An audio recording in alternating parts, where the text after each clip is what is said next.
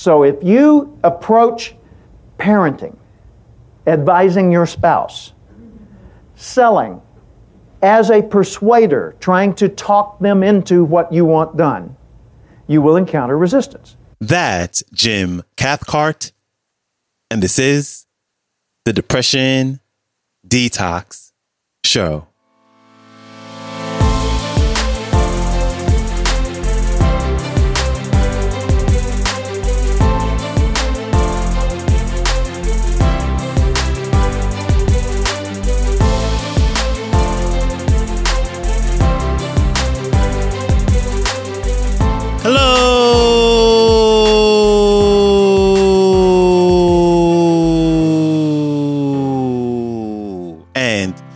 Welcome back to the Depression Detox Show, where we share ideas and stories to help you live a happier life. I am your host, Malikee Josephs. Happy Thursday.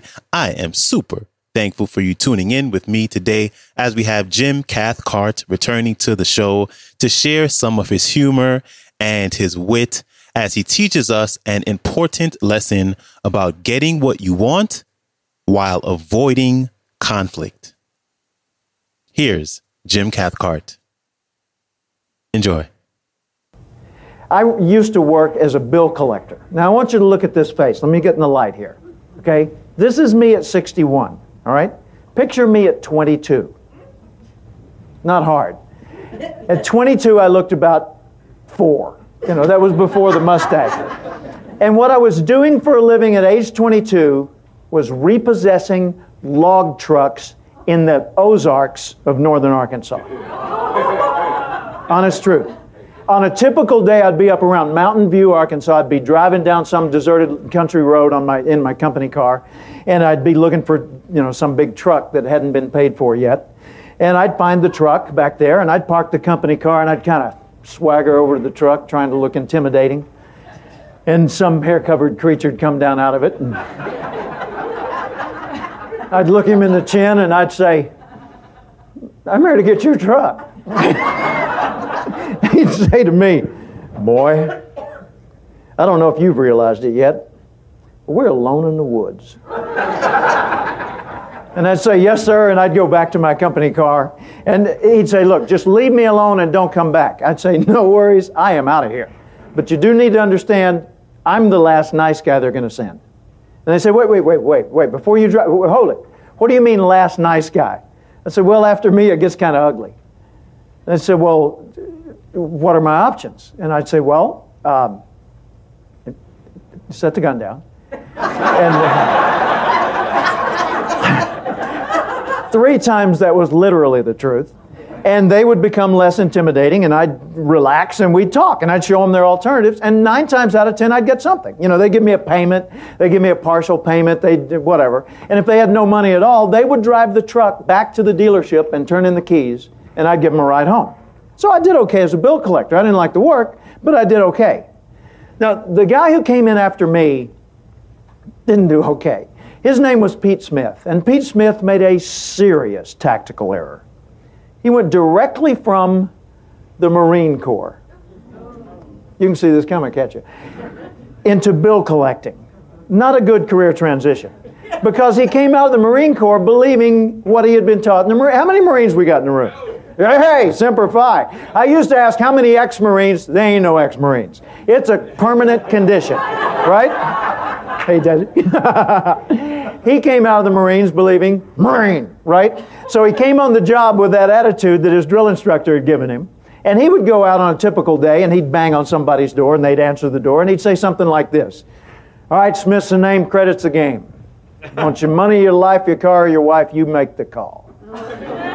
now, those weren't his words, but I'll guarantee you that was his attitude. And he always encountered resistance. I want to show you some illustrated point here. Susie, would you help me illustrate a point? Just set your materials down and join me up here for a sec. Thank you. I just want you to put your hands up like this, mm-hmm. okay? Now, notice when I started to press on her hands, she started to brace herself and resist, right? I didn't ask her to resist. I just said, put up your hands like this. It's a natural instinct, right? Because you're protecting yourself. Well, thank you. Okay? When, when you meet with pressure, you it give resistance, right? It's an instinct that, that we can't resist. Okay, the same thing's true interpersonally. If someone comes on aggressively, we're going to resist them. So if you approach bill collecting, parenting, advising your spouse, selling, as a persuader, trying to talk them into what you want done, you will encounter resistance. Guaranteed. It's instinctive. They can't avoid doing it, okay? But if you approach it as a partner in problem solving, then all of a sudden you're side by side, you're working toward the same goal. So, what, uh, what I discovered as a bill collector, but didn't realize it until years later when I reflected on it, and by the way, a friend of mine, a philosopher named Kevin Buck, says, without reflection, there is no true learning. Reflect on that. Okay? but after I reflected on it, I, I, discovered a principle as a bill collector. The reason I discovered it was out of survival instinct. I wanted to stay alive for the next day. And I realized that if I would approach this as a partner in problem solving, instead of going out there as yet another bill collector and say, look, you owe the company. You agreed to pay this thing. You don't pay it. You're coming with me, right? Instead of doing that, I would say, hey, I'm from the company and it's my job to show you how to get us off your back. And the people would say, Are you serious? And when they were convinced I was sincere, they'd open their homes to me. We'd sit down in the living room or in the kitchen and we'd talk. It, it, things went well. It's a fundamental life principle. When I wrote the book Relationship Selling, the whole premise of the book was business ought to be like friendship with profit. Does that make sense? Could I? I'm Southern. Can I get an amen to that? Amen. Thanks. Say hallelujah. All right. See, it's a fundamental principle that if you want cooperation instead of conflict, the quickest way in the world to get it is to start walking together toward what they want to accomplish. Now, let me tell you about Pete Smith for a minute. Pete Smith went out there one day and called on Monroe. That was not a good choice for Pete. Monroe was a guy who had been past due for a long time and had not paid me. And when Pete called on him, he called on him at 7 o'clock at night in the winter, so it was dark. He went out into this uh, lower income part of town up onto Monroe's porch, and he banged on the door and gave out his challenge. Monroe accepted the challenge, stepped onto the front porch, and instead of paying the bill, he beat Pete Smith to a pulp. In about 15 seconds, he reduced the guy to a quivering lump of flesh. And Pete's laying there on the floor, and Monroe jumps in the truck, disappears into the sunset, not to be seen again. Pete goes in the hospital, Newport, Arkansas, goes in the hospital for two weeks from that 15 second encounter. And I looked at that and I thought, wow, wow, the guy gave me payments. What is up with this? What, you know, what's the difference between me and Pete? I went back to the office. I thought, you know, maybe it's education. So I looked at our personnel file, same education. Maybe it's training. We'd both been through the company's three part training course, which was, you know, these are your accounts, these are your business cards. Good luck. So, you know, we had the same level of expertise. And uh, what was the main difference between me and Pete, other than physical condition? Exactly, the approach we took to the relationship. And when, when you get that cemented into your mind that it's either partner in problem solving or persuader, the one that you choose will determine what kind of energy is present in that relationship. Big thanks to Jim Cathcart for stopping by. If you'd like to connect with him, you can go to his website, cathcart.com, and that is where you can access all of his work and connect with him on social media.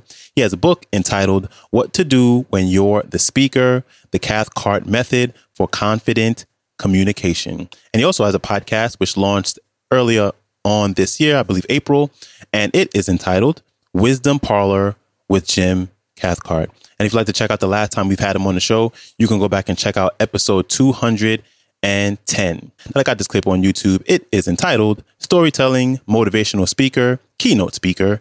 Jim Cathcart teaches professional storytelling. All right. Now, that is a wrap for me. I appreciate you.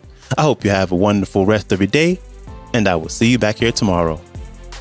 So, until then, stay strong. Later.